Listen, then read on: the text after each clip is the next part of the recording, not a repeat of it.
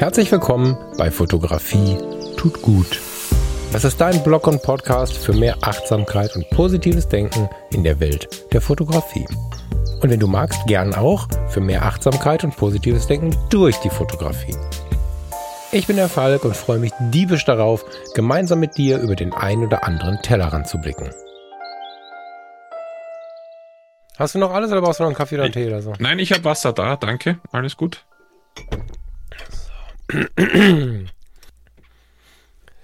Das ist die erste Sendung von Fotografie tut gut in 2024. Schön, dass ihr wieder dabei seid und ich bin heute hier nicht alleine. Hallo, lieber Knut, schön, dass auch du dabei bist.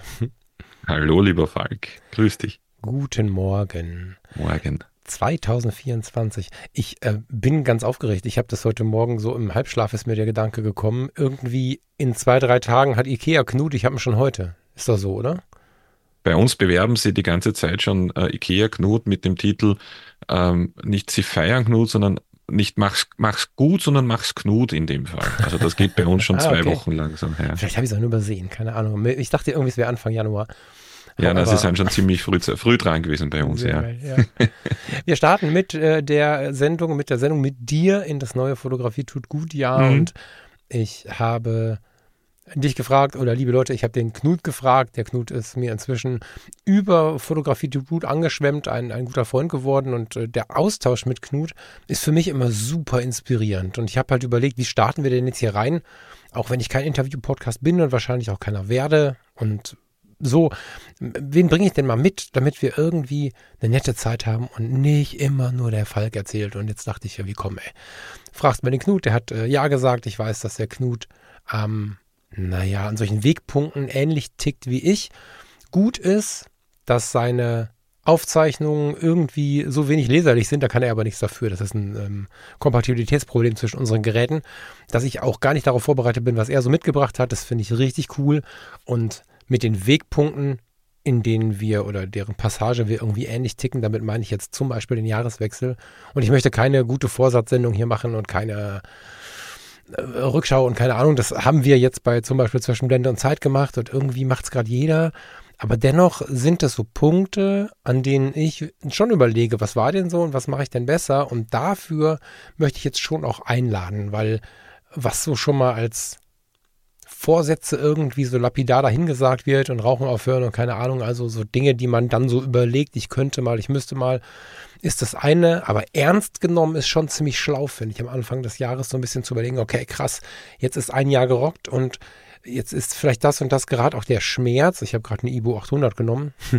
ist, vielleicht ist das jetzt der Schmerz und wo will ich denn und wie will ich denn 2024 weitermachen? Und Knut deutete an, dass er da ähnlich tickt und ich bin ganz gespannt, ja, Knut, wie du das wahrnimmst. Lass uns mal mit den Hörern mit am Tisch quasi mhm. so ein bisschen drüber sprechen, was so unsere Hashtags und Gedanken irgendwie sind im Moment und für das Jahr. Also aus dem, aus dem Moment heraus und aus den vergangenen Wochen heraus ähm, ich überlege natürlich auch immer wieder, was, was, was kann man verändern, was, was mache ich neu, beschäftige mich jetzt schon seit vielen, vielen Jahren im Zusammenhang mit der Fotografie auch über Wegpunkte und Veränderungen in, meinem, in meiner persönlichen und in der eigenen Entwicklung und was kann ich so an mir verändern oder in, entwickeln, weiterentwickeln, damit es für mich wieder passt oder stimmig ist. Und äh, ich habe in den letzten Wochen, Monaten wieder mal festgestellt und da war Weihnachten natürlich nicht ganz äh, äh oder nicht ganz schuldlos dran, sage ich jetzt einmal auch die, die Zeit vor Weihnachten, dass ich wahnsinnig viele Dinge immer gleichzeitig mache. Ähm, ich bin jemand, der sich für sehr, sehr viele Dinge gleichzeitig interessieren kann. Also ob das jetzt im Beruf ist, ob das im Privatleben ist. Das fängt äh, bei der Musik an, das geht über die Fotografie, das bis hin zu technischen Sachen, und ähm, selber habe ich dann immer so ein bisschen ein schlechtes Gewissen, wenn ich mich längere Zeit, ich habe es auch im, im Freundeskreis einmal gepostet, wenn ich mich längere Zeit mit anderen Dingen beschäftige als mit der Fotografie, äh, zum Beispiel jetzt, um das exemplarisch herauszugreifen, äh, dann habe ich immer so selber für mich das Gefühl, dass ich äh, den Anschluss an das verliere, was ich eigentlich für das zurückgesetzt habe, was ich aktuell mache. Und ähm, das gipfelt meistens darin dann, dass es so in einem alles gleichzeitig ausartet, in so einem, so einem Multitasking ausartet. Und ich dann die Konzentration oder den, den, ist den Blick für das Wesentliche oder für das Einzelne auch verliere.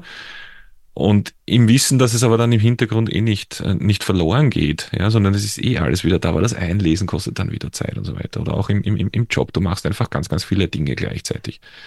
Kümmerst dich privat um viele Dinge gleichzeitig. Und da habe ich mir vorgenommen, dass ich da ein bisschen ansetzen möchte und einfach mir die Zeit für einzelne Dinge wirklich bewusster nehmen möchte und nicht mehr auf so vielen, bei uns sagt man, ich weiß nicht, ob das, ob das, ob du das Sprichwort kennst, äh, auf einen Kiertag gleichzeitig tanzen. Also quasi auf, auf, auf einem, auf einem Festel dann immer, immer ja, bei uns sind es oder, oder, oder ja. mit, mit, einem, genau, also auf, auf mehreren Kiertagen äh, tanzen, so, ja, so geht das richtig. Und ähm, das, das möchte ich eigentlich ein bisschen vermeiden in Zukunft. Ist das ähm, das erste Mal, dass du das so denkst oder hast du das schon Nein. mal angefangen und bist da wieder Ich habe schon ganz, ganz viele Versuche gestartet. Genau, da wollte ich mich drauf hinaus. Ne? Das finde ich immer ganz geil. Ich, das ist was, was ich hier hart lernen musste, besonders im Podcast, weil wenn du für dich an deiner persönlichen Weiterentwicklung arbeitest und Bock darauf hast, die Dinge zu verändern und so, dann ist das ja das eine. Aber wenn du das quasi alles verbriefst, indem du das ab äh, oder, oder herunterladbar im Internet für immer speicherst, kriegst du nochmal deutlicher vor Augen geführt, dass alle Bemühungen gut sind, die richtige Richtung gut ist und trotzdem fällt man immer mal wieder auf die Knie. Und mhm. das finde ich ist immer eine ganz wichtige Message in so einem Podcast hier, dass niemand da sitzt und irgendwie traurig oder frustriert ist oder sogar resigniert ist, weil er sagt, ja, ja, habe ich schon zweimal versucht, macht keinen Sinn. Genau dann macht es sich Sinn, sich so eine Sendung wie heute anzuhören, zumal wir auch schon mehr als einmal mit diesen Dingen auf die Knie gefallen sind. Das ist mhm. einfach ein Pfad, den man immer und immer wieder geht und wo man immer und wieder, also vermutlich sogar im, im, im Unterschied zu einem Pfad, den man irgendwann kennt, äh, man stolpert dann doch immer mal wieder. Vielleicht weil das Wasser einen Stein irgendwo hingespült hat, den man noch nicht kannte oder so, ne? Aber am Ende ist es so, dass das wiederkehrt. Das ist bei mir halt auch so, ne? Also ich habe in den letzten Monaten, du hast das, oder du und deine Frau, ihr habt das hautnah mitbekommen, hm, hautnah, weil wir einfach relativ schlecht darin waren, auf eure ähm, Kommunikation zu reagieren. Hm, wir haben so in den letzten anderthalb Monaten, ja, schon so eine Ereignisdichte im, im Leben gehabt, das konnten wir so gut wie nicht bedienen. Also ob das ähm, mein Job in der Behindertenhilfe, Farinas Job im, in der Pflege oder im weitesten Sinne in der Pflege, der Pflegeberatung war, ob das äh, Fotografie tut gut war, ob das äh, die Fotologen waren, ob das äh, zwischen Blende und Zeit war, der Freundeskreis, e-, egal wohin wir jetzt gucken, familiäre Freunde, äh, Verpflichtungen, ähm, Bedürfnisse. Es war einfach alles so eng getaktet, dass ich teilweise morgens halt Viertel vor fünf aufgestanden bin, zur Arbeit, also mich zur Arbeit fertig gemacht habe und der Dusche überlegt habe, welche Sprachnachrichten äh, ich auf dem Weg zur Arbeit schaffe. Ich war 19 Minuten, dann äh, um 5.30 Uhr im Auto saß, wenn ich Glück hatte, 5.35 Uhr auf dem Weg in die Arbeit zwei oder drei Sprachnachrichten beantworten konnte oder vielleicht äh, irgendwie per Diktierfunktion so, so drei Sätze E-Mails oder sowas. Bin dann acht, neun, zehn Stunden in den Dienst gegangen, habe danach häufig eine Podcast-Sendung aufgenommen oder irgendwie bin zu meiner Mutter gefahren, habe mich da gekümmert, bin mit Farina, also irgendwas war immer. Und so gingen halt gerade anderthalb Monate rum. Und mhm. das hat mich jetzt schon auch geschmerzt. Aber ich hatte es ja so geplant und das ist ein Punkt, wo ich gerade hin möchte.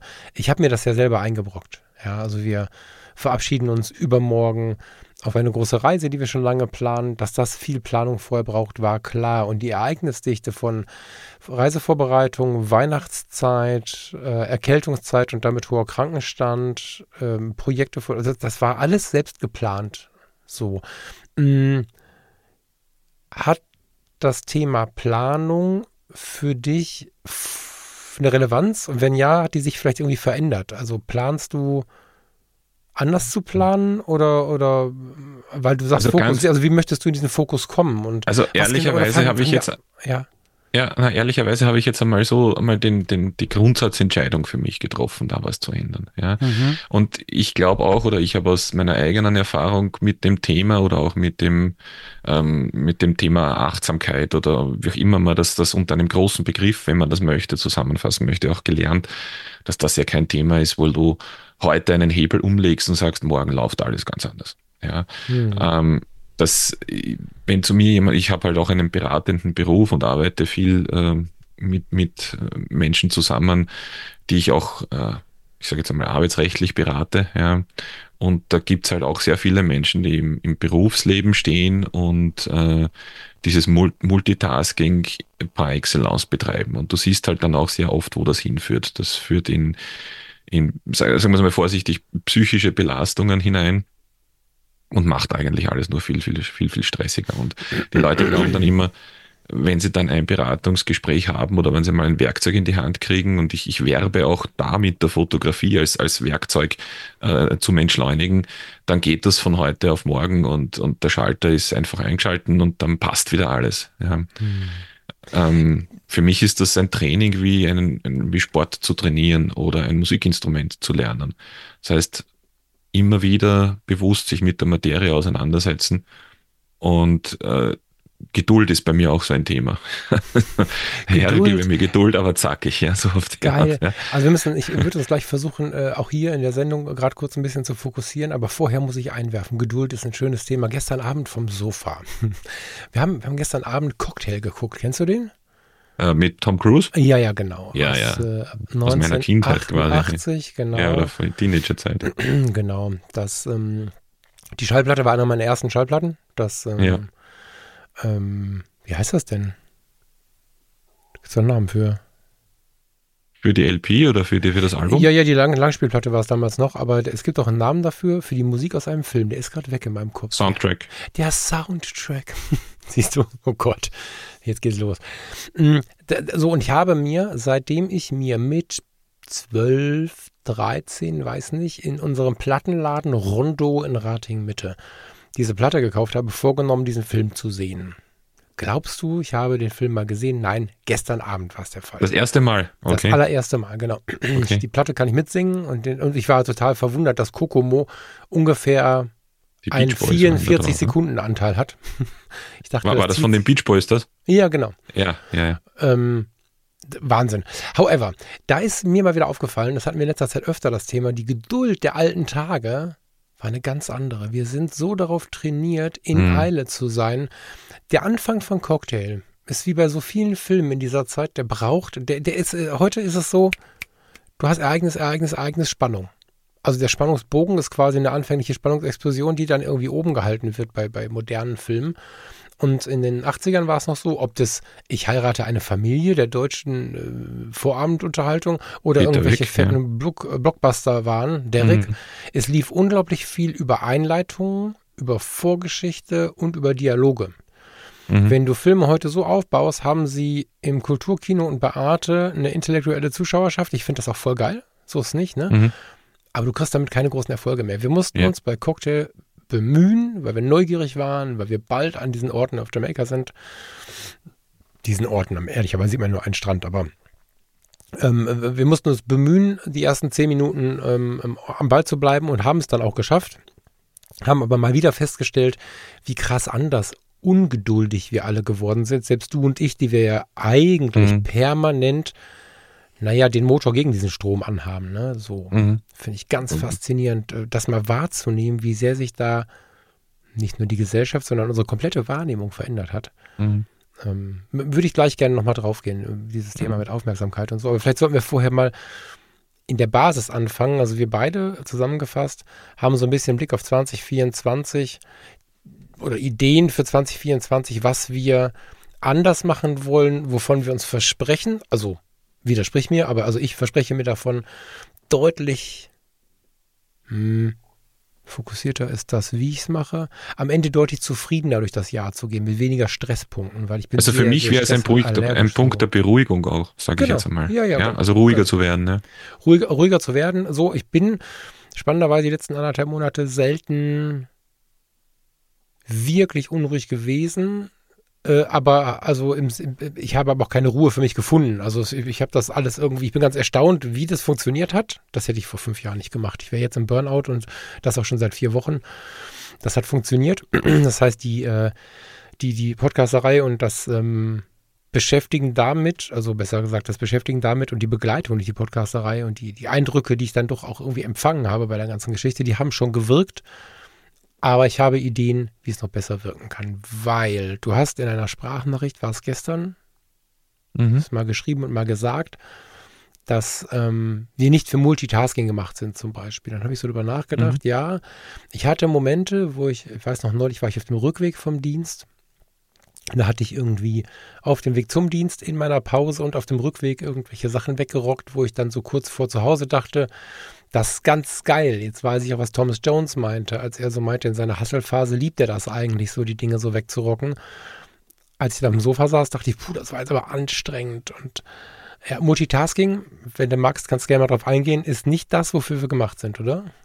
Richtig, ja.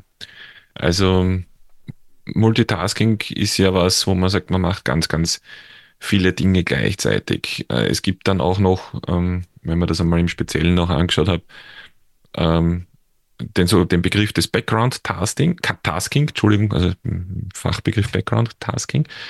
Ähm, das ist genau das, was du zuerst gesagt hast. Ich telefoniere beim Autofahren oder ich stricke beim Fernsehen oder also es, es läuft sozusagen unbewusst oder im nicht kognitiven Modus dann so automatisch eine, eine, eine Handlung ab und man macht gleichzeitig noch, noch was nebenbei, wie man so schön sagt. Ja. Mm.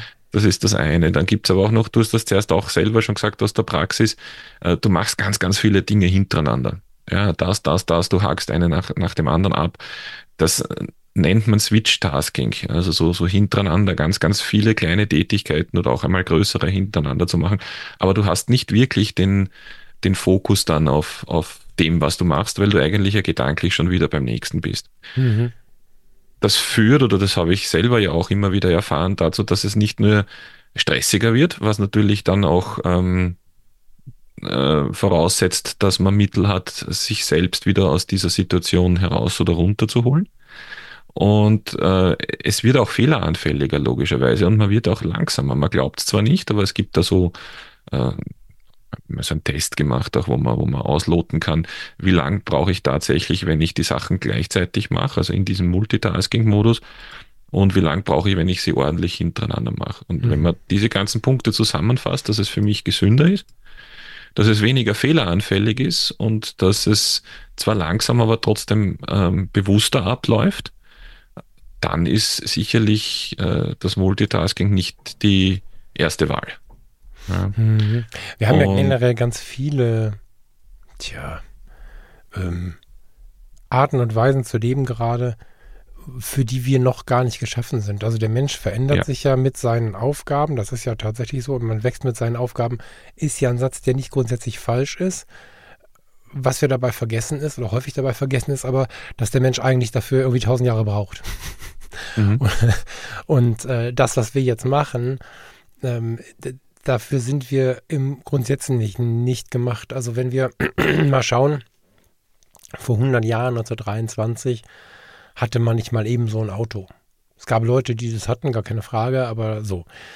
Ähm, wenn man da irgendeine Form von Fotografie konnte, war das schon eine Superkraft, aber schon eher eine Wissenschaft. So, eine Wissenschaft, eine Superkraft, eine, eine, eine unglaublich prominente Geschichte. Wenn wir 50 Jahre zurückblicken, ähm, wenn man es da die, ich habe neulich ein 50 Jahre altes ähm, Video bei YouTube gefunden über eine, eine, Wissenschaftssendung, die sich mit der herannahenden Digitalisierung und Elektronisierung beschäftigte. Mhm. Wahnsinn, wie prähistorisch das wirkte. Und wenn wir im Kleinen mal schauen, vor ein paar Jahren, naja, mit irgendwie Anfang 20, hatte ich mein erstes mobiles Telefon, war der totale mhm. Exot. Alle dachten sich, wäre Millionärsjunge. Und ich war unfassbar glücklich, einen Sony Ericsson zu haben, mit dem man SMS empfangen konnte, auch wenn ich keine mhm. senden konnte. Weil teuer. Genau. Nee, ich, es, es, ging nicht. Das erste Sony Also es war technisch das, nicht möglich. Okay. Genau, okay, das, War, das war das ganz Kleine. Das klang so ein bisschen wie die Fritteusen bei McDonalds, wenn die fertig sind. Das hatte nur diesen einen Klingelton. Und ähm, wir hatten nachher irgendwie alle ein Telefon und waren unfassbar glücklich, wenn wir mal Netz hatten und solche Geschichten. Hatten diese Toaster in der Hosentasche, die jede Jeans zerstört haben und wie sich das Ganze dann immer weiter fortentwickelt hat, bis wir heute mit KI und keine Ahnung unterwegs sind, äh, bis ich mit meinem iPhone, was hier liege, auf den ersten Blick schönere Fotos mache als mit den ersten Digitalkameras und sieben Stunden Photoshop. Die Welt hat sich in einer Geschwindigkeit verändert. Mm, das ist schon der Wahnsinn. Und das waren ja jetzt nur die, sagen wir mal, positiven, komfortablen Veränderungen. Aber es ist mhm. ja auch so, dass wir in unserer Kindheit und Jugend es gelernt haben, wie unsere Eltern einen Geschäftsbrief aufgefasst haben, geschrieben haben oder haben schreiben lassen, dieser von einem Boten zur Post gebracht wurde, die Post dann drei Tage, ach, oder vier, damit durchs Land gefahren ist. Dann kam es irgendwo an, dann gab es einen Eingangsstempel und so weiter und so fort. Und nach zwei Wochen hattest du eine Antwort. Wenn heute mhm. in einer Stunde keine Serviceantwort da ist, werden wir nervös. Mhm. Und ähm, all diese Punkte führen dazu, dass wir einen völligen Nachrichten- und, und, und äh, Tätigkeitsoverflow haben. Ich habe vor ja. Jahren, das war eine von meinen ersten Podcast-Sendungen, mal eine Statistik angeschaut. Da war es schon so, dass wir Berufsleben durchschnittlich 47 digitale Interaktionen tätigen müssen. E-Mails, Eilmeldungen, ähm, mhm. Tickets, was auch immer. Mhm. Und das war ein Durchschnitt über alle Berufe. Da waren viele Berufe dabei, die gar keinen Zugang zu sowas haben. Und das zeigt, wie viel wir am Ende dann äh, klicken, wenn wir so in unserem Berufsalltag unterwegs sind. Ne? Wir sind mhm. einfach nicht für Rastlosigkeit gemacht. Früher sind wir, und das ist.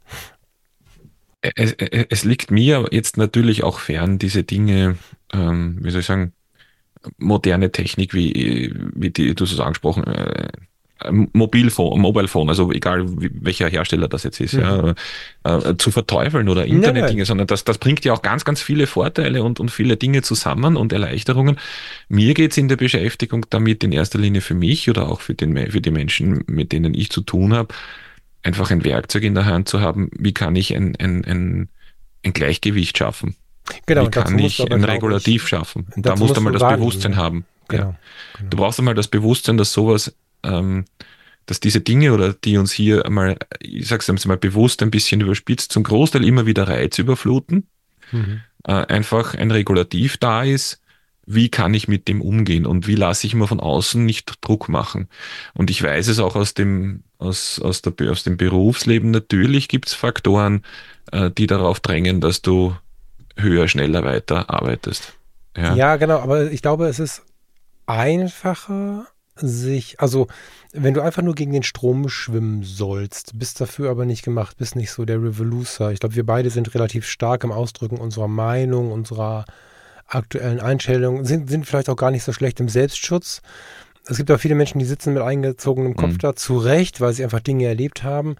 Und für die ist es, glaube ich, ganz, ganz einfach nochmal ähm, mit Nachdruck, ohne Verteufelung oder so, vor Augen geführt zu bekommen, wofür sie eigentlich geschafft sind, wo sie eigentlich hingehören und wie viel sie schon leisten, wenn sie einfach nur hingehen.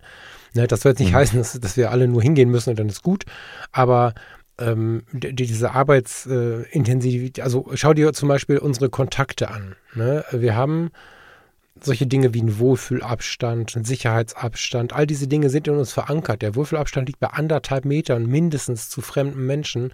Mhm. Und äh, wenn wir mit den öffentlichen Verkehrsmitteln zur Arbeit fahren, ist es in der Regel nicht möglich, diesen schon einzuhalten. Das heißt, du bist noch gar nicht auf der Arbeit und hast schon gegen dein Naturell, mhm. naja, gehandelt. Doch irgendwie hast du es dir ja selber ausgesucht. Ne? Du hast äh, gegen mhm. dein Naturell gehandelt. Wir sind immer noch geeicht auf die Größe einer kleinen Siedlung. 20, 25 soziale Kontakte. Das ist das, wo wir uns langsam nach oben bewegen, gar keine Frage. Aber ursprünglich, ganz, ganz ursprünglich waren es noch weniger Kontakte und äh, im Moment, ich, das Ding ist jetzt vier, fünf Jahre alt, lass es inzwischen 30, 35 sein.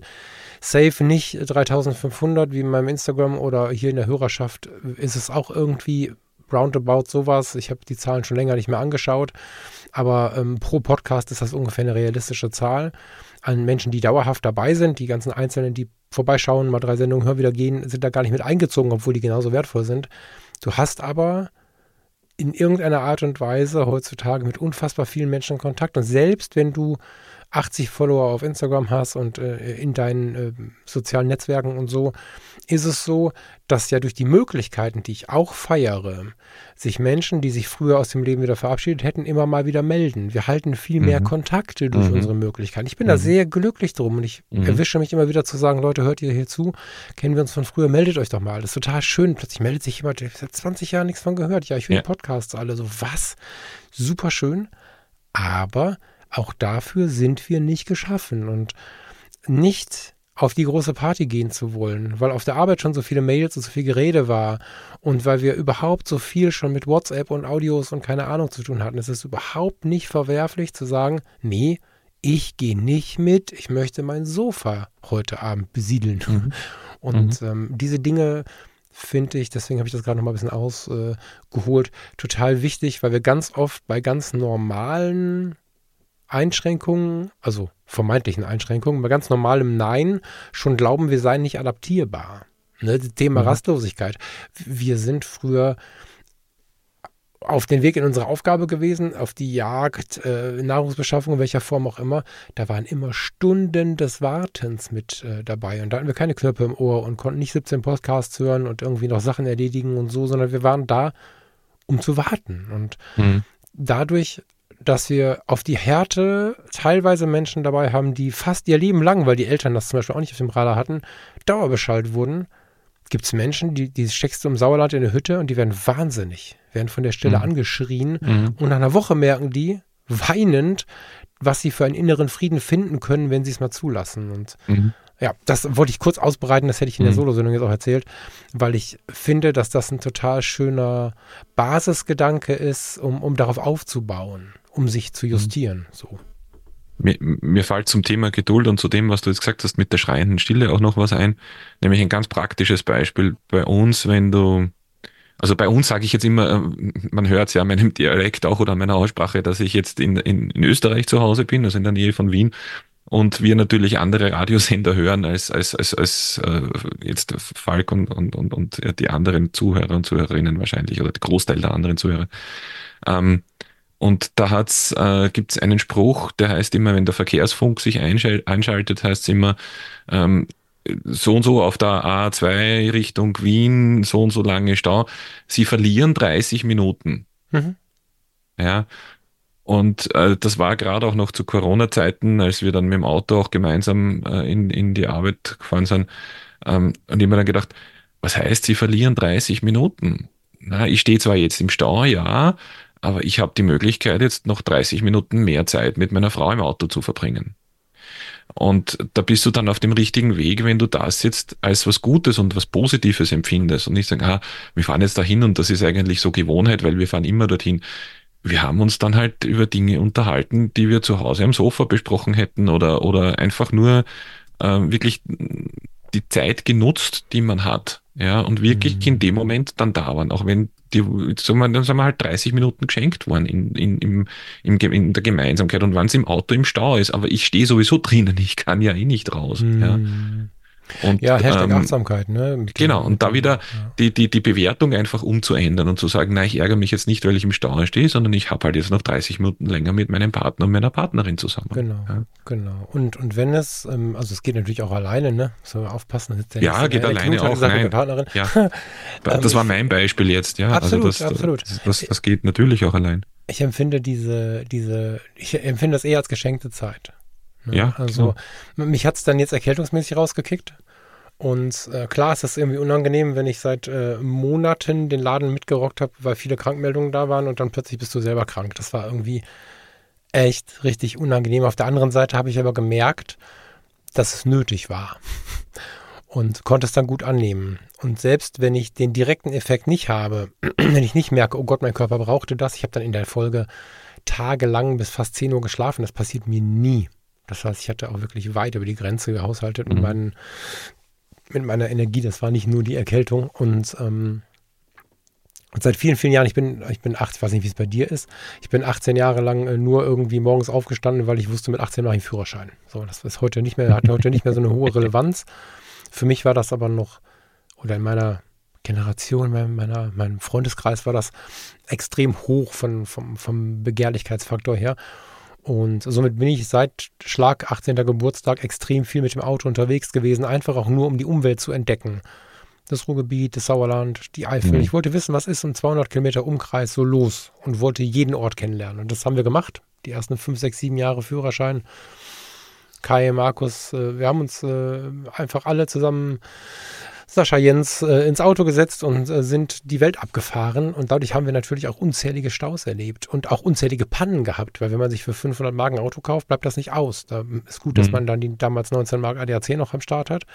Und weder eine Panne noch ein Stau hat mich irgendwie aufgeregt. Das gehörte immer zu diesem Abenteuer. Und ich versuche, den Alltag nicht nur mit, mit ganz viel Achtsamkeit äh, wahr, wahrzunehmen oder ganz viel Achtsamkeit im Blick zu halten, sondern ich versuche auch so ein bisschen diesen Gamification-Abenteuer-Faktor mit reinzubringen. Und seitdem ich in der Behindertenhilfe arbeite, ist dieses, was soll schon passieren, noch mal lauter mit drin. Ich meine, selbstverständlich, weil ich nicht toxisch werde, mir ist total klar, dass ich morgen vom Bagger überfahren werden kann, einen Herzinfarkt bekommen kann, was auch immer. Das darf mich aber nicht lähmen. Das heißt, dieser Gedanke ist da, aber braucht eine gewisse Stille. Nicht weggeschoben, aber es macht keinen Sinn, den die ganze Zeit warnend nach vorne zu packen. Aber ich sehe zum Beispiel auch äh, durch die Arbeit in der Behindertenhilfe immer und immer wieder, naja, was soll halt passieren? Also in der Situation, in der etwas eskaliert, muss ich erstmal abwarten. Das ist ein Learning, was in der Psychiatriepflege und in Rettungsdienst so nicht funktioniert hat, in dem Bereich aber sehr. Und das mhm. ist ganz, ganz interessant aufgrund einer anderen konzeptionellen Ausrichtung erstmal abzuwarten. Und wenn ich jetzt so sehe, und das ist ein spätes Learning mit Anfang Mitte 40, ne, wie viele Situationen inzwischen deutlich besser ausgegangen sind, weil ich nicht eingegriffen habe, wow, das mhm. ist beeindruckend. Und ich meine wirklich mhm. zwischenmenschliche Eskalation, alleinmenschliche Eskalation. Mhm. Ähm, will da jetzt nicht so sehr in die Tiefe gehen. Aber wenn ein Mensch in einer absoluten Krise steckt, äh, gibt es äh, die Möglichkeit einzugreifen, da zu sein. Es gibt auch die Möglichkeit, einen Moment abzuwarten. Und diesen einen Moment, diesen einen Moment länger, als dass man das so von so intuitiv machen würde, den Eingriff nicht mhm. zu tun, nochmal einen Schritt zurückzugehen und dann vielleicht drauf zuzugehen, hat unglaublich viel verändert. Und das äh, trifft aber auch auf die Dinge zu, die ich nicht beeinflussen kann. Ich mhm. werde nicht oder ich kann mich, das kann ich gar nicht mehr, bin ich ganz glücklich drum, mich über einen Stau ärgern, mich über eine Autopanne ärgern. Klar, ne? Jetzt so auf dem Weg in den riesigen Urlaub, den man seit Jahren geplant hat, dann wird es schwierig. Das ist nicht die Frage. Aber da habe ich ja wieder den Faktor, den wir für 2024 mit reingenommen haben. Das habe ich dann halt auch relativ wasserdicht geplant.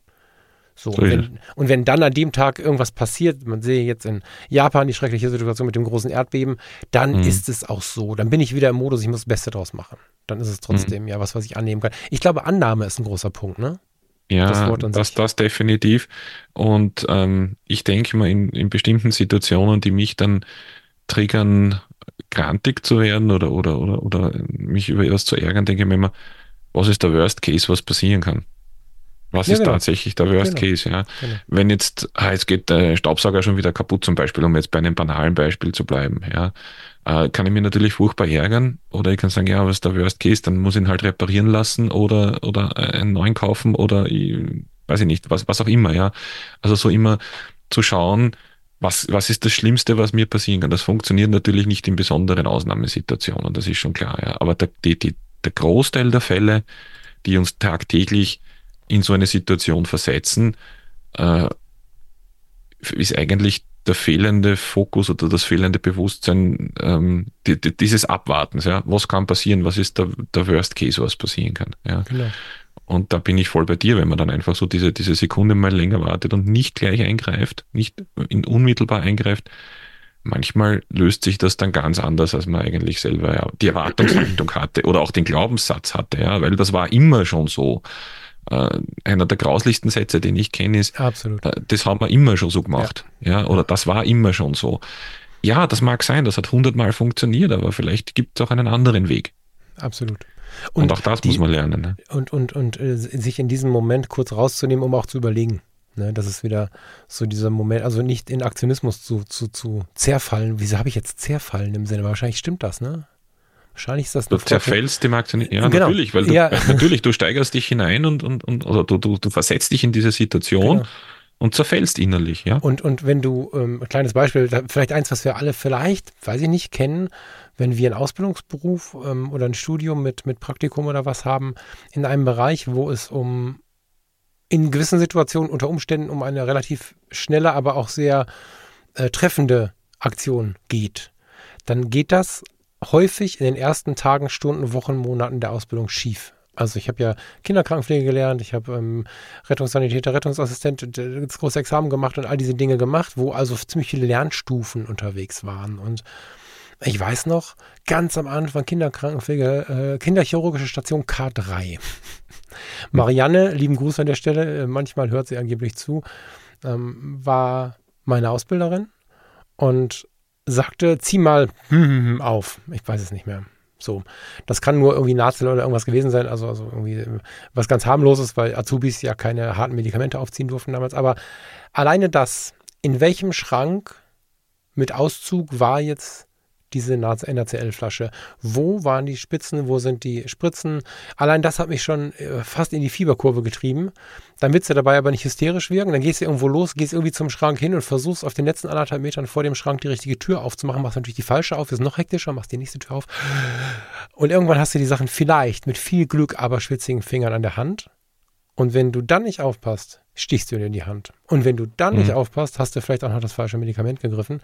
Und das ist in, in Anfängen, in neuen Situationen, wenn man nur in Aktionismus geht, wenn man glaubt, liefern zu müssen, das haben wir oft von zu Hause leider so mitbekommen, mehr der normale Weg als der, als der, als der Ausnahmeweg. Ne? Und wenn wir von vornherein gesagt bekommen würden, pass mal auf, erstmal überlegst du, du darfst stehen bleiben und du musst nicht sofort können und so. Und wenn wir uns nicht ständig vergleichen würden und in so abstruse Gedanken kämen, wie ich muss das genauso gut können wie die Schwester, die das seit fünf Jahren macht, seit 15 mhm. Jahren macht, seit 25 Jahren macht oder auf uns bezogen bei Instagram und Co. Äh, ich muss so gut fotografieren wie der, der, hm, hm, hm, dann hätten wir diese ganzen Probleme so sehr nicht. Ja, und ich glaube, mhm dass ähm, das alles so Kleinigkeiten sind, die, wenn man sie sich zurechtsortiert, auf einen Zettel schreibt oder sich, wie wir beide das machen, relativ dauerhaft damit beschäftigt, schon eine sehr starke. Ja, und auch austauschen miteinander. Genau, ist, Lebensveränderung herbeiführen ja, kann. Genau, äh, genau. Mir, mir hilft in solchen Situationen immer, die Dinge einfach auszusprechen oder anzusprechen und draufzukommen für mich selber. Ich bin nicht der Einzige, dem es so geht. Da nee, sind genau. ganz, ganz viele ja. Leute, die ticken genauso, nur keiner traut sich zu sagen. Genau. Ja. Und genau. ähm, dieses, äh, dieses Andersmachen, weil ich zuerst auch gesagt habe, so, wir sind halt in dieser Spirale des, des immer Gleichtuns. Ähm, soweit ich das jetzt auch äh, als, als, als medizinischer Laie beurteilen kann, aber neurologisch betrachtet, bitte korrigier mich, ähm, hat man ja lange Zeit geglaubt, dass wenn du einmal so einen, so einen Trampelpfad, einen gedanklichen ausgetreten hast, den kannst du nicht mehr verändern. Äh, mittlerweile ist man ja Gott sei Dank auf dem, auf dem Status quo, dass man sagt, man kann ja durch äh, anderes Denken, durch Veränderung seines Fokus auch neue neurologische Wege beschreiten und sozusagen diese, diese, den, den Weg des geringsten Widerstandes, den der, der, der menschliche Organismus für Entscheidungen immer wieder wählt, weil deswegen äh, gibt es ja auch sowas wie unbewusstes Handeln oder unbewusstes Ablaufen, ähm, den kann man verändern. Ja, und, ja, lass mich kurz rein. Ich bin übrigens auch kein Neurologe oder so, ne? Nein, nein, aber, aber der Austausch ist jetzt einmal, also genau. es geht mal jetzt einmal um den Blickwinkel. Absolut. Ja, das, das Absolut. Du, das ist ein total spannendes Thema. Wir springen hier von einem zum nächsten, aber es ist genau die Sendung, die, die, die, die, glaube ich, am Anfang dieses Jahres gut steht, mit dem Blick aus, auf das, was Fotografie so wird, Fotografie tut gut so wird, was wir vielleicht im Freundeskreis erleben werden, total geil. Diese, Gedanken, die du da hast, einen alten Baum verpflanzt er nicht mehr, irgendwann zählt das, ne? Das ist schon so, mhm. aber sehr weit hinten. Du meinst aber, ach, hör mal, dem bringst du nichts mehr bei oder mir bringst du nichts mehr bei oder es ist zu spät und so, so Gedanken meinst du wahrscheinlich, ne? Lange hat man geglaubt, ja. dass es nicht genau. funktionieren genau. kann, weil das Gehirn nicht mehr in der Lage ist, sich umzugewöhnen. Dabei ist es hochwahrscheinlich eher so, dass wir nur lang genug geübt haben, uns Richtig. gegen Veränderung zu sträuben, weil so Veränderung, das ist gar nichts Böses übrigens, sich dagegen zu sträuben, sondern in uns ist programmiert, Veränderung ist böse. Also mhm. never change a running system ist nicht nur ein moderner Spruch irgendwie aus der frühen IT, sondern ist auch ein äh, Spruch, der tief aus uns selbst kommt, weil auch da wieder die alte Programmierung aus dem Neandertal, zwölf Kilometer weiter nach links von mir aus gesehen. Äh, die, die alte Programmierung aus dem, aus dem Neandertal ist halt, naja, das hier funktioniert, wenn du was Neues versuchst, könntest du sterben. Und äh, diese Programmierungen sind ja noch drin, diese Urängste. Und dadurch ist, wenn wir uns irgendwo wirklich wohl und sicher fühlen, ist für uns ein großer Risikofaktor, was Neues äh, herauszufinden. Und da müssen wir einfach mehr mit unserem Geist arbeiten, als das für, als das nötig wäre, stimmt ja nicht. Aber wir, wir müssen an der Stelle mehr mit unserem Geist arbeiten, als wir uns das vorstellen, weil wir eben über diese Angstschwelle müssen. Und wenn wir uns dann so einen Satz, wie du ihn gerade gesagt hast, vorstellen, nämlich, was soll schlimmstenfalls passieren, wenn ich jetzt, nachdem ich zwölf Jahre unglücklich bin, dann doch den Job wechsle? Was ist das Schlimmste, mhm. was passieren kann? Und meistens ist es so, dass wir entweder, also manche haben gut gespart, manche haben Eltern-Background, nicht um sich sofort zu bedienen, sondern einfach nur um Sicherheit zu spüren, wenn die Welt untergehen sollte. Mhm. Sie geht nicht unter, aber wenn, was ist das Allerallerschlimmste? Selbst wenn wir keinen finanziellen Rückhalt haben, keine eigenen finanziellen Mittel haben, leben wir in Österreich wie in Deutschland in einem Land, in dem wir weder verhungern noch wohnungslos werden würden. Und jeder, der da durchgegangen ist, erzählt nach so einem Tal, dass da wieder ein Hügel kam. Das ist ganz, ganz, ganz, ganz, ganz selten und meistens pathologisch, dass dann kein Hügel mehr kommt. Und wenn wir uns das alles mal so vor Augen führen, dann ist Veränderung mega geil. Ich muss aufpassen, nicht in Veränderungswahn zu geraten. Gibt also Leute, die nur noch Ausbildungen machen und nur noch Jobs wechseln, ist auch schlecht. Aber grundsätzlich ähm, ist das ein Riesenthema. Ja, wir sind nicht, nicht in der Lage, uns zu verändern, sondern wir haben einfach lang genug und intensiv genug gelernt und uns eingeredet, wie wir dagegen arbeiten, dass wir uns verändern müssen. Weißt du, was mir dazu einfällt, was ich mir da jetzt noch aufgeschrieben habe äh, gestern? Äh, wenn du es äh, in Analogie siehst zu der Fotografie, wäre der Fokus, den kennen wir ja alle, ja, mhm. ob manuell oder automatisch oder was auch immer, dann der Punkt, auf den wir uns konzentrieren. Mhm. Die tiefen Unschärfe nicht aus den Augen zu verlieren oder zu wissen, wenn ich abblende, dann kriege ich auch wieder ein bisschen eine andere Perspektive oder einen zusätzlichen Blickpunkt mit hinein in das Bild. Hm. Das ist, glaube ich, der Hintergrundgedanke, den man dann auch mit äh, dazu nehmen kann. Ja, man sagt, ich fokussiere mich zwar oder wenn ich ein Porträt mache, ich mache die Blende auf und ich schaue mir das an und ich weiß, ich habe den Fokus jetzt auf der Person oder auf dem Motiv, das ich haben möchte. Ich weiß aber, was ich tun muss, damit ich ähm, die Umgebung nicht aus, dem Augen, aus den Augen verliere. Oder das wäre dann für mich so die Veränderung ein bisschen so im Hintergrund. Ähm, das ist zwar jetzt noch im unscharfen Bereich, aber ich weiß, was ich tun kann, damit das wieder in den Blickwinkel rückt. Genau. Ja, sicher werden mit dem, was man für Möglichkeiten hat. Ne? Also fotografisch mhm. gesprochen ist das natürlich viel einfacher zu verstehen. Deswegen ist Fotografie tut gut ja auch entstanden, ne? weil mit einer Kamera in der Hand als, als Coaching-Werkzeug, in welcher Form auch immer, kannst du ganz viele Dinge von deinem Leben, weil es im Leben so viel um Wahrnehmung geht, besser verstehen. Weil wenn ich dir jetzt erkläre, pass auf, du kannst durch den Sucher gucken, du kannst ein Zoom-Objektiv montieren und äh, kannst den, den Ausschnitt verändern und das heißt ja nicht umsonst, du gehst ins Porträt oder in die Totale. So, ne, du zoomst einfach auf die 18 mm runter und plötzlich siehst du den ganzen Platz, auf dem dann die Person steht, die du gerade noch fotografiert hast. Dann reißt du noch die Blende zu. Somit ähm, veröff warte mal, du reißt die Blende zu, genau. Damit werden äh, alle anderen auch noch etwas schärfer und du hast einen total guten Überblick und kannst dich, wenn du siehst, ah, hier so und so ist die Situation, pfuck, wieder auf die eine Person mit zwei Drehbewegungen, genau. Fokus und Blende, wieder voll auf die eine Person fokussieren, vielleicht sogar auf die 4 mm Blenden äh, äh, Schärfentiefe oder, oder 1, 2, 3 Zentimeter Schärfentiefe, mhm. die die Augen dann darstellt. Mhm. Und das ist ein totales Geschenk vor allen Dingen, weil es ja wie immer auch Umwege gibt. Warum nicht einfach an der Kamera vorbeigucken? Ja, also wir können uns viel auf die Kamera fokussieren, aber im Leben ist ja genauso. Manchmal funktioniert es nicht mehr so, wie wir uns das vorgestellt haben. Genau. Also guck doch an der Kamera vorbei. Manchmal bricht ein Stativbein ab, dann legt die Kamera halt auf ein Auto. Ah, auf ein Auto ist jetzt so eine Frage, aber nimm halt einen anderen Weg und wenn die Kamera runtergefallen ist und das Objektiv äh, kaputt ist, das ist eine Riesenkatastrophe. Übertrag das mal vorsichtig aufs Leben. Da zucken wir kurz zusammen aber wenn du unbedingt dieses eine Foto haben möchtest, dann halt halt das Objektiv vor die Kamera. Und wenn du dich mit diesem, mit diesem Anführungsstrichen in der Luft, Spiel, was auch sehr schnell ernst sein kann oder aus dem Ernst heraus geboren werden kann, mal beschäftigst, dass du das Objektiv nur vor die Kamera hältst und zwei eigentlich zerstörte Geräte aneinander führst, hast du mit Geduld die Möglichkeit, wieder ein scharfes Foto zu machen. Und mit noch mehr Geduld kannst du lernen, damit umzugehen. Und das sind so Analogien von der Fotografie zum Leben und zurück, die nicht nur den Podcast hier äh, erschaffen haben, sondern die, die, vielen Menschen wirklich weitergeholfen haben und mir im Leben auch ganz oft weitergeholfen haben. Und da hast du jetzt auch was hingeführt, was vielleicht so die, der zentrale Punkt sein könnte. Ne? Wirklich wahrzunehmen, wie nah unser Leben an den Möglichkeiten der Fotografie ähm, ja, sich orientiert und für deinen Punkt den Fokus behalten, für unseren Punkt den Fokus behalten oder den Fokus finden und festhalten, kein Multitasking, beim Punkt bleiben, ist das extrem wichtig, eben nicht immer nur radikal das eine zu tun. Ne? Also du sagst zwar, du möchtest den hm, Prozess schützen, den einen, den du gerade tust.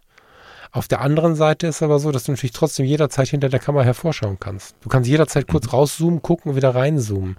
Das heißt, nicht, dass eine kleine Unterbrechung ein Problem ist. Ne? Beim Meditieren, weiß nicht, ob du schon mal so eine Anleitung gehört hast zu meditieren, sagen sie ganz oft, deine Gedanken gehen weg, das ist okay, hole sie einfach wieder zurück. Sie sagen nie, denk nicht an was anderes, sondern sie sagen immer, deine Gedanken werden sich äh, irgendwo anders hin bewegen, das ist okay, so wie es ist, fangen sie ein und kommen wieder zurück zu uns. Und ich weiß nicht, ob du Curse hörst, den Podcast von Curse.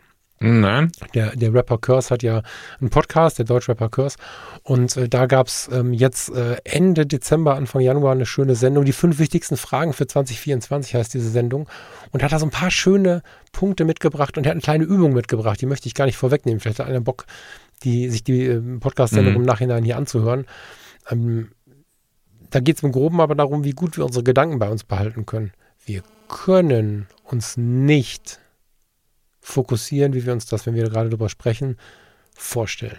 Wir werden immer, wenn wir versuchen, an irgendwas zu denken, hier und rechts und links und hier nochmal und da so, hm und so, aber im Rahmen unserer Möglichkeiten uns darauf zu konzentrieren, möglichst äh, genau den Fokus zu halten, das funktioniert. Und ähm, das ist ganz normal, dass wir von den Dingen weggeraten. Und ich glaube, das ist ganz, ganz wichtig, das dazu zu erwähnen, wie auch beim positiven Denken zum Beispiel total klar ist, dass ich mal scheiße schreie und unzufrieden bin. Ne, weil, weil da ja auch ganz oft so kommuniziert wird, als wenn du dann nur noch lachen musst und schon kommt man in diese Vorwurfsregion des positiven, äh, des toxischen Positiven.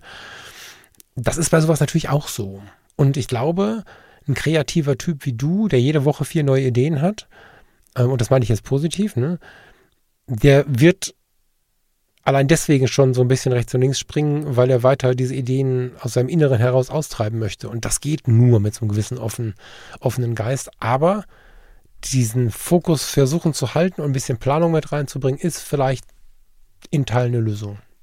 Ja. Hast du vor, dir Termine zu machen? Also so ganz spießig so? Eigentlich nicht. Ähm,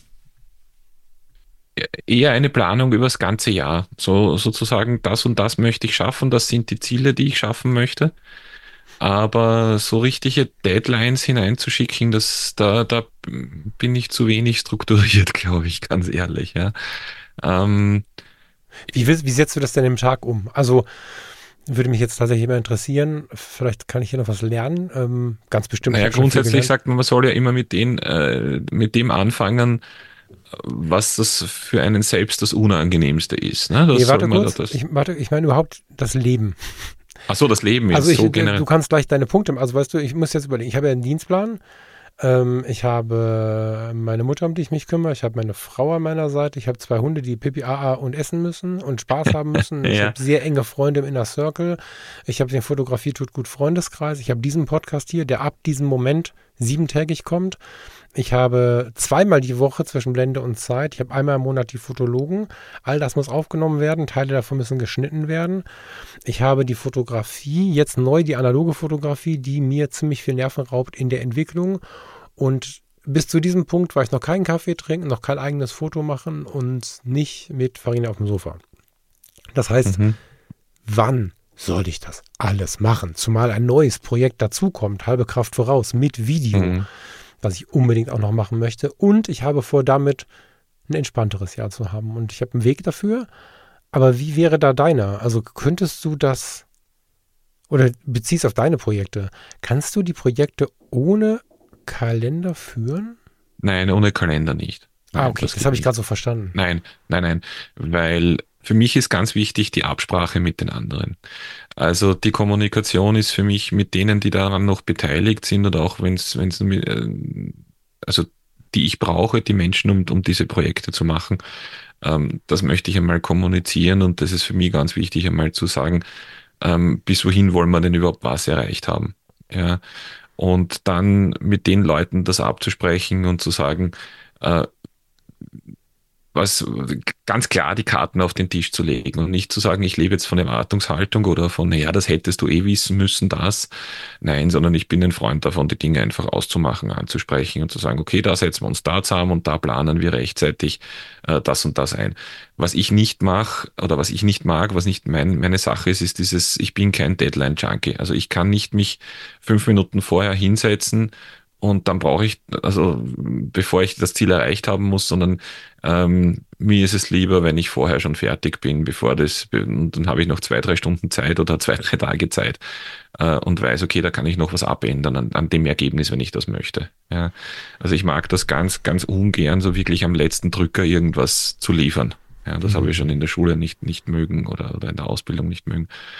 Ähm, Nichtsdestotrotz habe ich natürlich auch meine Projekte, mit denen ich Monate hinten nachhink. Ja. Und da geht es bei mir aber nicht darum, Dinge abzuschließen, sondern überhaupt einmal ins Tun zu kommen. Ja, das, das sind halt so Sachen. Ähm, und dann kommt freilich immer wieder mal da was rein, da was rein, da was dagegen. Aber eines habe ich gelernt. Entschuldige, ja? Sag erst, was du gelernt hast, bitte. Ein, eins habe ich noch gelernt, dass ich an oberster Stelle stehe. Das heißt, wenn ich merke, meine Batterie geht so unter 20 Prozent, dann steht einmal an erster Stelle, diese Batterie wieder aufzuladen. Absolut. Äh, da hatte ich ein ganz intensives Gespräch dieser Tage mit einem sehr engen Freund, der über viele Jahre meine Bestrebung, mich selbst nach oben zu stellen, nicht so richtig verstanden hat. Und das war einer dieser Vorwürfe, die du so aus der etwas oberflächlicheren dritten Reihe manchmal bekommst, wenn du dich auch mit so Achtsamkeitsthemen und so beschäftigst. Da ging es so in Richtung Egoismus und so. Und ich habe ihm immer gesagt, hey, sorry, aber wenn du wirklich die Nummer eins bist, ist die Nummer zwei, drei, vier, fünf und die müssen gar nicht abgestuft passieren. Aber die Leute, die, die, auf die du schaust, bekommen hundertmal mehr von dir, als wenn du immer alles ja. für andere tust und dann an dich denkst. Du kannst viel mehr für andere schaffen und für dich und andere schaffen, wenn du dich nach vorne stellst. Und nicht im egoistischen Sinne, sondern einfach nur danach schaust, dass es dir gut geht. Aber damit es dir gut geht, darfst du nicht so viele Projekte offen haben. Und das ist eine Frage, die wollte ich dir eigentlich immer mal hinter den Kulissen stellen. Die wollte ich dir stellen, als wir in Hamburg saßen. Ich habe sie immer vergessen. Mhm. Ah, dann los. Ich höre immer wieder, und ich sehe übrigens, dass mein Amazon-Boot jetzt gleich da ist, wenn wir unterbrochen werden. Sorry. Ich höre immer wieder, dass du sehr viele Projekte hast, bei denen du nicht so ins Tun kommst. Und immer wenn du das mhm. so formulierst, zucke ich so ein bisschen und dann verliere ich aber, weil wir immer so schön im Thema springen, wie heute auch, ähm, habe ich immer wieder verloren, darauf einzugehen. Ich habe irgendwann angefangen, und dann kannst du mir mal sagen, ob das zu dir passt oder ob, das, ob ich das vielleicht falsch verstanden habe. Ich, hab, ich, ich sammle jeden Tag Ideen. Ich habe Ideen für Fotografie tut gut. Ähm, ich habe Ideen für den Freundeskreis. Manche Ideen für den Freundeskreis passen nicht rein, weil ich zum Beispiel nicht so viel Urlaub habe, wie ich Ideen habe, Dinge zu tun miteinander. Mhm. Andere Dinge auf der kreativen Ebene fixen mich total an. So, ne, die Fotografie von dem und dem, der und der und so weiter. Ich habe äh, mit den und den Geräten auf der und der Ebene, mit den und den Gedanken, da gibt es ja tausend verschiedene Ausprägungen, wie wir Projekte starten könnten. Podcast-Projekte, Radioprojekte und, und, und. Und ich habe irgendwann angefangen, mir meinen Schuhkarton zu bauen. Wie so ein, wie so ein, wie so ein Fotokarton früher, wo, wo so Fotos mhm. drin lagen, wo ich so ein bisschen sammle. Der Schuhkarton kann bei jedem anders aussehen. Bei mir ist es oft ein Skizzenbuch, manchmal ist es ein Notizblock, manchmal ist es die Notizen-App. Aber ganz wichtig, ich weiß, wo es ist. Und da stehen Projekte drin, die ich jetzt aber nicht anfange. Und ein Projekt, bei dem ich nicht ins Tun komme, ist kein Projekt, was für mich offen auf dem Radar ist. Diese Projekte schlummern und liegen in der Kiste und sind in meinem Think Tank, also in meinem Ideentank und mhm. warten darauf, Zeit zu finden oder in die Zeit zu kommen oder dass ich, ehrlicherweise warten sie darauf, dass ich Zeit finde und der richtige Tag kommt oder die richtige Begegnung kommt. Wir sprachen neulich über ein Buch, was ich seit mhm. Jahrzehnten schreiben will. Keine Ahnung, ob ich das irgendwann schreiben kann, ne? aber du hast mir den Gedanken nochmal tief rausgeholt bezüglich Familiengeschichte und so. Mhm. Hast mir diesen Gedanken nochmal ganz intensiv so an, an die Wasseroberfläche geholt. Jetzt gerade liegt es wieder in diesem Karton, aber es ist nicht weg, sondern ich weiß, wo es liegt und wenn es irgendwann relevant wird, hole ich es raus. Und mhm. seitdem ich das mache, bin ich viel mehr in der Energie und viel mehr solche Wochen zu rocken wie die letzten sechs bis acht weil ich nicht mehr das Gefühl habe, 15, 20, 30 Projekte offen zu haben, sondern ich habe, weiß ich nicht, 8, 9 offen, die laufen auch. Und die anderen, was habe ich für eine Zahl genannt? 28, was auch immer, die sind in dem Think Tank. Und es ist völlig okay, dass sie da sind, weil alles hat seine Zeit. Und seitdem geht es mir spürbar besser, weil ich mhm. diesen Hassel kenne, Dinge umsetzen zu wollen. So. Und wenn du zu viele Dinge da liegen hast, die du als Projekt betitelst, hast du sehr schnell Stress. So. Weil, weißt du, ich meine? Hast du ja. zu viel offen, was du eigentlich noch gar nicht begonnen hast? Ja. Hm. Äh, ich finde die Idee jetzt gerade, wenn man so drüber spricht, mit diesen, die Dinge einfach dort wieder hineinzutun und zu sagen, das möchte ich einmal machen, finde ich großartig. Weil das, ähm, und du siehst, wie wichtig ähm, der Austausch über solche Sachen mhm. noch ist. Ja. Äh, weil selbst bei Menschen, sage ich jetzt einmal, die sich sehr bewusst mit der Materie auseinandersetzen, so wie bei uns beiden jetzt einmal, werfe ich jetzt einmal so ein bisschen in den Raum, dann auch immer wieder Dinge entstehen, einfach durch den Austausch, dann wenn man sich die Blickwinkel oder die, die, die Art und Weise, wie man damit umgeht, austauscht. Ähm, und das ist genau das, an dem ich gesagt habe, das möchte ich, ähm, das ist dieses Multitasking, von dem ich eingangs bei mir schon gesprochen habe. Ich habe einfach ganz, ganz viele Dinge, wo ich sage, da muss ich noch hin, da muss man hin. Ich habe aber nie den Mut irgendwie zu sagen, äh, dann fange ich das ja halt erst wieder an, wenn es für mich passt, dann mache ich da gar nicht weiter, sondern dann gebe ich das in diesen Think Tank hinein oder in die App oder lasse es da drinnen. Aber das würde bei mir gut wirken zu wissen, es ist nicht ähm, und verschwunden. Also es mag vielleicht unter der Oberfläche sein, aber es ist nicht abgetaucht, sondern es gibt wo, wo ich nachschauen kann. Ähm, das ist so ein bisschen wie, äh, wenn mir jemand einen Witz erzählt und den finde ich gut und dann äh, vergesse ich den aber wieder und in drei Monaten ärgere ich mich drüber, dass ich ihn vergessen habe, weil äh, den wollte ich doch jetzt so gern jemandem noch mitteilen oder irgendeine Geschichte.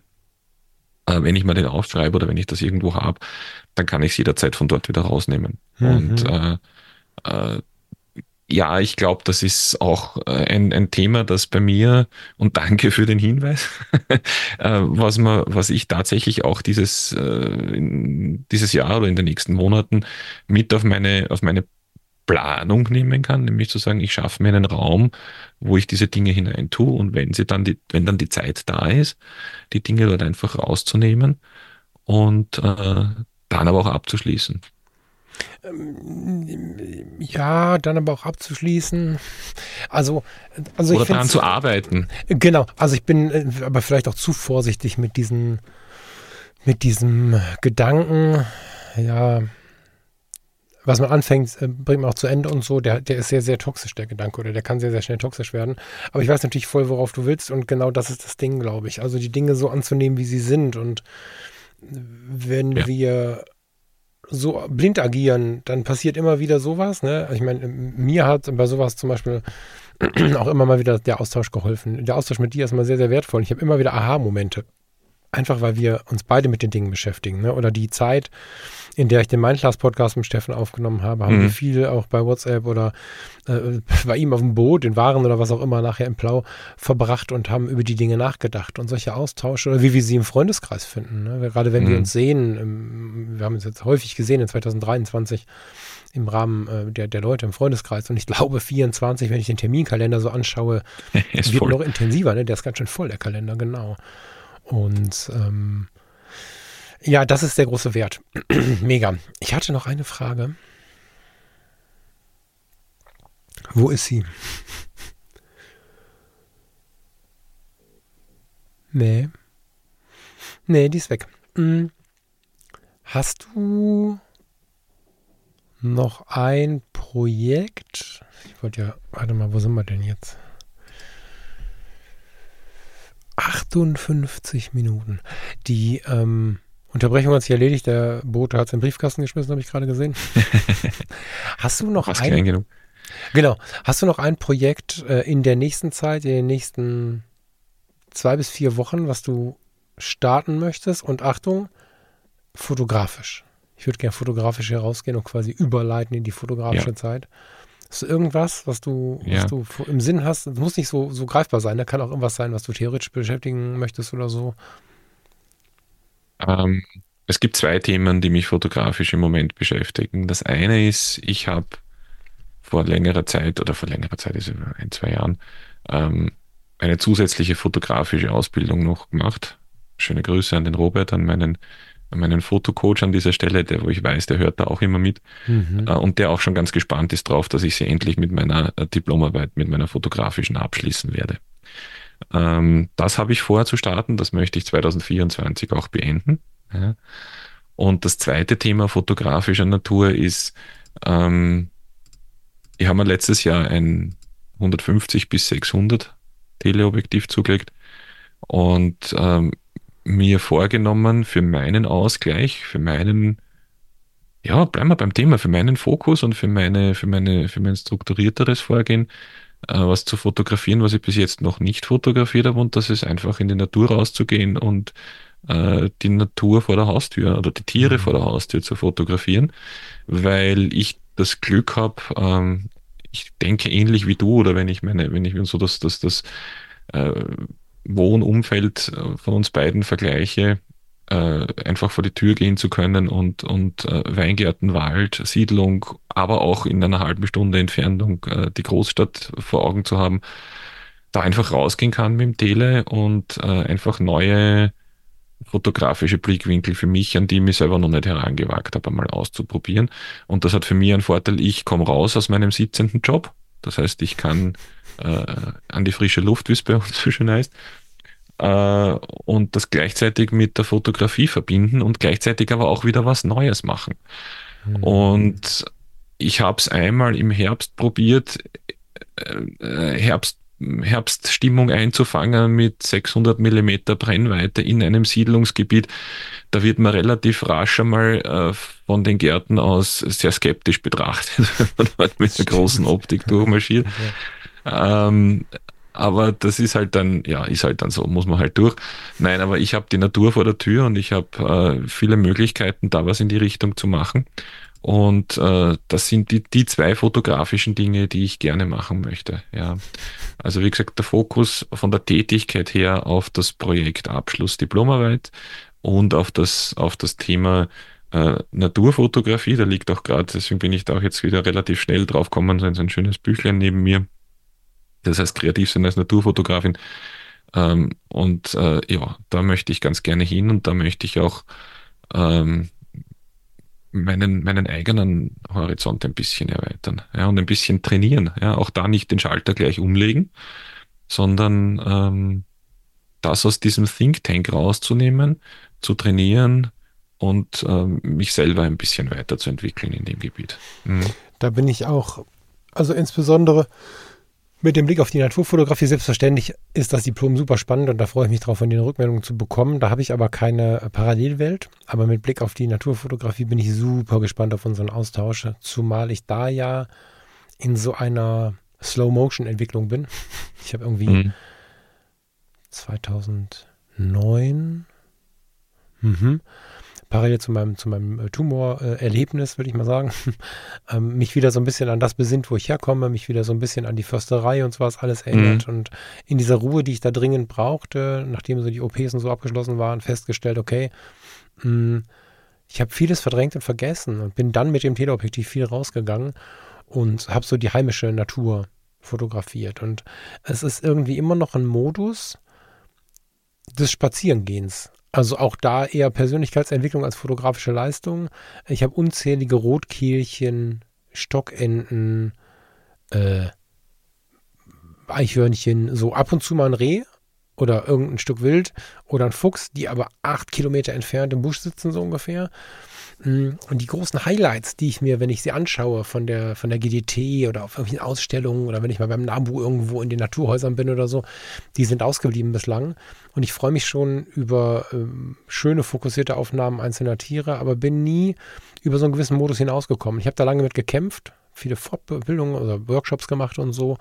Inzwischen glaube ich, dass dieses Spazieren und mit der Natur in Kontakt kommen tatsächlich das ist, was ich da mache, ne? Dass ich da, also dass mhm. es okay ist, dass genau das ist, was mich antreibt, nämlich diesen, diese Stunde, die ich dann Zeit habe oder zwei ja. zum Runterkommen, dafür nutzen, so weit wie möglich in Kontakt zu geraten. Und mit dem Teleobjektiv bin ich dem Rotkehlchen, was ein wunderschöner Vogel ist und ein total spannender Vogel ist eigentlich, so nah, wie ich sonst nicht sein kann. Und das ähm, genieße ich sehr und bin sehr gespannt, wie sich das bei dir ausprägt. Ist für mich im Moment, wer weiß, was noch kommt, aber im Moment der letzte digitale Teil. Und ähm, vielleicht kippt das sogar jetzt, mal gucken. Ich rutsche gerade so sehr in die analoge Fotografie, deswegen habe ich gefragt, was da so bei dir ansteht. Weil ich merke, dass bei mir schon Veränderungen anstehen und seit einigen Monaten beschäftige ich mich ja damit. Ich bin, äh, ich habe ja immer sehr viel Vorlauf in dem, was ich tue, indem ich lese und mache und tue und ja aber auch den Zettel so voll habe, dass ich das nicht jeden Tag tun kann. Und jetzt merke ich so langsam mit den ersten 5, 6, 8, 12 Filmen, die ich gescannt habe und so, wohin die Sache sich bewegt und ähm, merke, wie mehr, wie viel mehr äh, analog ich brauche, um noch mehr wahrnehmen zu können und noch mehr fotografisch mhm. wieder sein zu können. Das Digitale mhm. blockiert mich gerade sehr. Das ist ganz krass, das hätte ich so gar nicht erwartet. So sehr, dass ich jetzt äh, übermorgen die Reise antrete äh, mit nur analogen Kameras. Na klar ist das äh, Smartphone dabei und ich habe auch eine GoPro in der Tasche. Aber ansonsten ist die Pentax MX mit dabei und eine ganz alte EOS analog und ein paar mhm. Objektive und auch für den Fotokurs in Costa äh, Fotokurs für den wie wollen wir es denn nennen? Also ein Guide hat uns gesagt, das ist ein Ausflug, den wir zusammen machen für fotobegeisterte Naturliebhaber. Wir werden sehen, was da los ist, aber ich werde auch das 150 600 mitnehmen. Das wird aber an die analoge EOS geschraubt. So, ich fahre jetzt gleich, wenn wir aufgenommen haben und ich die Sendung hochgeladen habe, noch zum Fotoladen, weil ich noch zwei Portra 800 brauche für diesen Tag weil ich nicht weiß, wie da die Wetterverhältnisse sind. Und wenn es dunkel ist, ist der Portra 800 wahrscheinlich gerade genug. Wenn die Sonne knallt, kann man, kann man ihn angeblich hart überbelichten. Mal gucken. Das wird nochmal eine neue Erfahrung. So Natur- und Telefotografie analog. Mal schauen, wie das so wird. Aber das ist tatsächlich so ein bisschen mein Fokus gerade. Dieses analoge Erleben. Wenn der, entweder wenn ich ihn mit dem Daumen weiterziehe, den Film, nachdem ich ihn eingelegt habe und so prozessmäßig. Oder wenn ich mit der EOS zum Beispiel den Ausleser drücke und dann kommt nicht klack, klack, sondern klack, klack. Das ist, äh, das ist ein feiner Unterschied, der aber in mir sehr, sehr viel auslöst gerade. Und da bin ich sehr gespannt, wo das hingeht. Sehr neugierig. Ich habe in meinem Think Tank noch vier oder fünf analoge Kameras liegen, die ausprobiert werden müssen, ob sie denn überhaupt noch, Foto, äh, ob sie noch funktionstüchtig sind. Ähm, würde ich es aussortieren. Vier oder fünf ist zu viel, oder? Deswegen ich muss man die jetzt einmal, ich habe jetzt, ich habe jetzt eine aussortiert und war mal mit einer unterwegs und habe jetzt da zwei Filme, die ich jetzt mal zum Entwickeln dann schicke und schaue, ob das sie überhaupt technisch noch funktionieren. Welche sind das? Du hast mir schon mal Fotos geschickt, aber bei 4.5 komme ich wieder ins Straucheln, weil ich 4.5 ich hab, nicht kenne. Ich habe eine, ähm, eine Minolta XG1. Mhm, schön. Eine Minolta X300 gibt sowas, kann das sein? Ich müsste jetzt nachschauen. Warte ich, mal. mal. Das kann man aber gleich XG1 machen. XG1 kenne ich, glaube ich. ich XG1, auf der habe ich gelernt. Also das war die Kamera, die ich von meinem Opa mal geschenkt kriegt und auf der habe ich tatsächlich, tatsächlich diese, gelernt. Ja, die ist großartig. mir erzählt. Äh, X300 äh, gibt es auch. Schaue ich gerade mal. Von meinem Papa, glaube ich, habe ich noch eine alte Voigtländer zu Hause. Und die ist tatsächlich noch wirklich, wirklich ähm, antiquarisch, aber die gibt mir ein Stückchen äh, Fokus meiner Kindheit wieder zurück, weil ich mich einfach noch so eins zu eins daran erinnern kann, wie mit meinem Papa da. Hast du sie in der Nähe? Bitte? Hast du sie in der Nähe? Ja. Was, lies mal, lies mal vor, was steht da drauf? Ähm, na, ich müsste ins andere Zimmer. Ich suche so, gerade, okay. ich suche gerade das, das, das, das, das Bild. Aber ähm, das, das schafft so ein Stückchen Kindheit bei mir wieder, wenn du mit der, weil ich noch, es ist witzig, wenn man sich dann halt so erinnert, wie man früher unterwegs war. Total. Und da, da kommt ganz, ganz stark wieder ganz, ganz viele Erinnerungen hoch. Ja. Wobei ich, ich ähm, feststellen muss so ein bisschen, dass immer die große Frage trotzdem sein sollte, zumindest so wie ich gestrickt bin, wie sehr mich das eigentliche Fotografieren anmacht. Ne? Also ich brauche auch immer viel Geschichte und so. Mhm. Und ich habe auch noch die Kamera, mit der ich die ersten Fotos machen durfte, die alte China von meinem Vater. Zwischendurch war sie zerstört. Und dann hat mir ein total lieber Hörer, danke nochmal, einfach eine geschickt, die funktioniert. Total süß. Ähm, wow. Aber ich fotografiere mit der nicht. Also nicht ab und zu, sondern nicht, weil sie mich mhm. vom fotografischen Prozess her überhaupt nicht mehr erreicht. Und ähm, es sind die Kameras, die mich, also ich muss gucken, wie liegt die mir in der Hand, wie viel macht mir das Fotografieren Spaß. Und bei Vogtlander, Vogtländer, Vogtlander? Nee, Länder, ne? Gibt es ähm, ein gewisses Alter, wo das Fotografieren mit den Geräten einfach keinen Spaß macht, weil sie so sehr ja. drüber sind. Und dann kommen sie irgendwann in den, in den Moment, wo du dann denkst, ah, okay, also aus meiner Perspektive. Deswegen ist so bei mir auch so ein innerer Kampf mit meinen drei Kameras gerade ausgebrochen. Das ist ganz interessant. Also während ich im ersten Schritt ja nur mich wieder ans Analoge geholt habe, dann hatte ich wieder irgendeine analoge Kamera und jetzt bin ich seit Jahren schon am Sortieren, welche macht mir wie viel Spaß und ich nehme ganz intensiv wahr, mit welcher Kamera ich wie viele Fotos mache und so.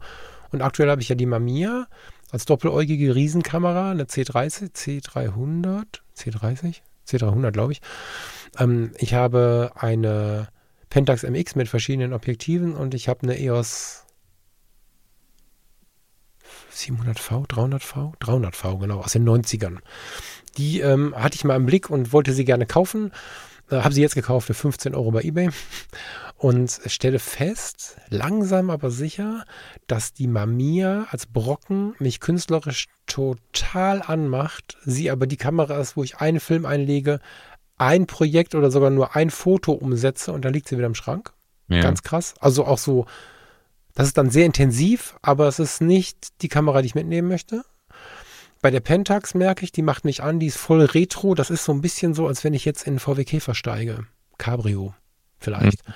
Und es dann genieße. Oder mh, so, so die, ne, aber, aber ein Auto, was ein bisschen älter ist als ich selber. So, dann, das ist die Pentax MX und ich merke, dass die analogen EOS-Kameras, während sie digital ja immer sehr verstaubt wirken, analog machen die mich sehr an. Und das mhm. ist ja spannenderweise sehr nah, oder das ist der Prozess, mit dem ich leidenschaftlich geworden bin mit der Fotografie in meiner Jugend. Ne, so und darauf die Kameras nochmal zu prüfen, finde ich auch sehr, sehr sinnvoll, weil ich habe immer wieder Leute gehabt, äh, die sich, die sich bei mir gemeldet haben, auf Empfehlungen oder so, die gefragt haben, wie sie in den fotografischen Prozess kommen und den Wunsch geäußert haben, sie wollen mit der Kamera ihrer Eltern beginnen und hatten dann keine Freude und wollten aber unbedingt mit der Kamera ihrer Eltern beginnen und kamen davon auch nicht weg und sind darüber der Fotografie quasi wieder verloren gegangen. Mhm. Weil es einfach Kameras gibt, eine Boxkamera, die Aquabox mhm. oder so haben viele als erste Kamera als Kind geschenkt bekommen, macht so unfassbar gar keinen Spaß, weil du einfach nichts machst mit dieser Kamera.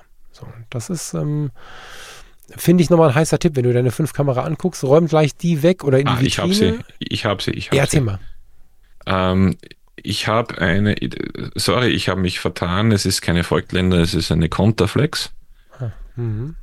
Ich habe eine X300 im Kasten stehen, eine XG1 im Kasten stehen, eine Praktika MTL5 eine Yashica TL Elektro und ähm, eine Minolta 500 SI, das war meine, mit der ich an, an, analog angefangen habe, und eine Canon von meiner Frau Sabine, das ist, ich glaube, auch eine 300 irgendwas analog mhm. noch. Das sind die, die wir jetzt noch haben. Ja, ja und dann war so glaube ich, ein oder zwei in den Think Tank packen, wo du aber auch sicher ja. bist, dass die fotografisch Spaß machen. Der, der muss ja nicht weg, der, der Rest kann ja in der Vitrine oder so und ja, jeden Tag hab, zu sehen sein. Aber genau, genau. Wir haben sie eigentlich in der Vitrine, weil es für uns auch eine Art Deko ist, wenn die Leute kommen und die wissen, wir sind natürlich Fotografie begeistert, dann ist das, wie wenn sich jemand andere vielleicht auch schöne Bilder oder so aufhängt. Ja, also mhm. das ist genau, genau, genau.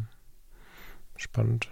Aber auch das ist ein Thema für 2024. Das hätte ich fast vergessen, aber natürlich noch nicht so weit fortgeschritten, sondern erst einmal zu schauen, ob die Dinge noch funktionieren. Total faszinierend übrigens in äh, unserem Freundeskreis, wenn ich ihn mal so nennen darf, haben wir am Anfang viel diskutiert, ob die analoge Fotografie in eigenen Bereich kommen soll oder nicht.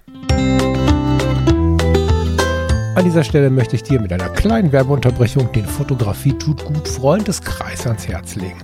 Das ist mein persönliches Herzensprojekt neben meinem Herzensprojekt und wenn du wie ich die Inhalte des Podcasts auch in dein Leben übernimmst oder übernehmen möchtest, dann bist du wahrscheinlich auch im Freundeskreis richtig.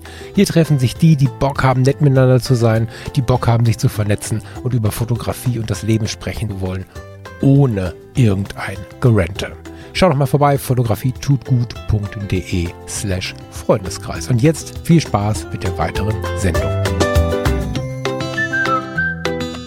Total faszinierend übrigens in äh, unserem Freundeskreis, wenn ich ihn mal so nennen darf, haben wir am Anfang viel diskutiert, ob die analoge Fotografie in eigenen Bereich kommen soll oder nicht.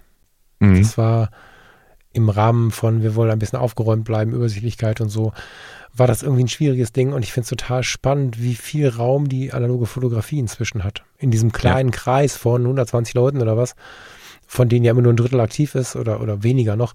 Und das ist total spannend, was da die analoge Fotografie gerade an, an Wohlfühlmomenten äh, zu berichten hat irgendwie. Oder wie viele Wohlfühlmomente damit verknüpft sind, finde ich super spannend. Ja.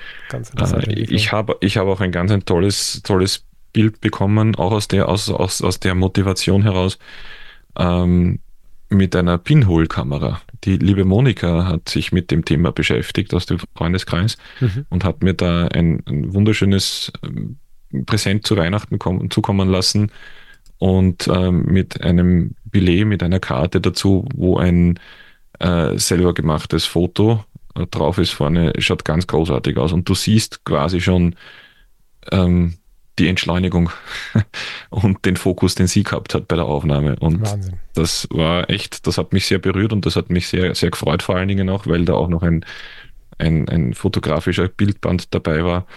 Und ähm, das, das, das ist tatsächlich ein großes Thema im Moment, auch im Freundeskreis, ja. Ja, sehr schön. Lieber Knut, ich würde sagen, ja. wir starten erstmal zusammen ins Jahr. Ich packe weiter meine Koffer. pack meine Tütchen mit den Filmen, die muss ich ja irgendwie äh, so durch die, durch die Sicherheitskontrolle bekommen, dass sie keiner irgendwie den Scanner schiebt. Da bin ich mal gespannt, wie ich das hinkriege. Und äh, würde sagen, wir sehen voneinander bestimmt auch in den nächsten Wochen, aber mit ein bisschen mehr Zeit dann irgendwie ab Ende Januar wieder. Ich freue mich total, dass du die Einladung angenommen hast und die Art und Weise haben wir nach dieser doch total bewegten sechs Wochen, sieben Wochen Zeit jetzt mal wieder ein bisschen quatschen können. Hat sich kaum angefühlt wie eine Aufnahme. Ganz spannend. Ich hoffe, für euch war es auch okay. Wünsche euch eine total schöne Zeit, einen schönen Start ins Jahr. Werde mich sicherlich mal melden. Bin aber jetzt bis zum 21 äh, ja, in Mittelamerika unterwegs mit der Farina und ja, bin ganz gespannt, was da passiert und freue mich auf das Jahr mit euch. Mit dir, Knut und allen anderen. Lieber Falk, vielen Dank für die Einladung. Euch einen wunderschönen Urlaub und kommt vor allen Dingen gesund wieder. Ganz, ganz lieben Dank. Liebe Grüße zu Hause und äh, Mach ich gerne. Danke. Ciao, Tschüss. Ciao. Tschüss.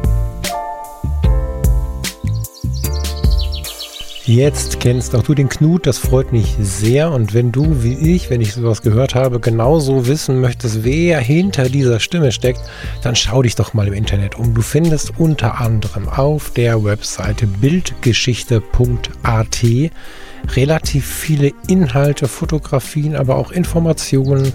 Du lernst seine Frau kennen und ganz generell ein bisschen mehr über seine Denk- und Fotografierweise, wie ich finde.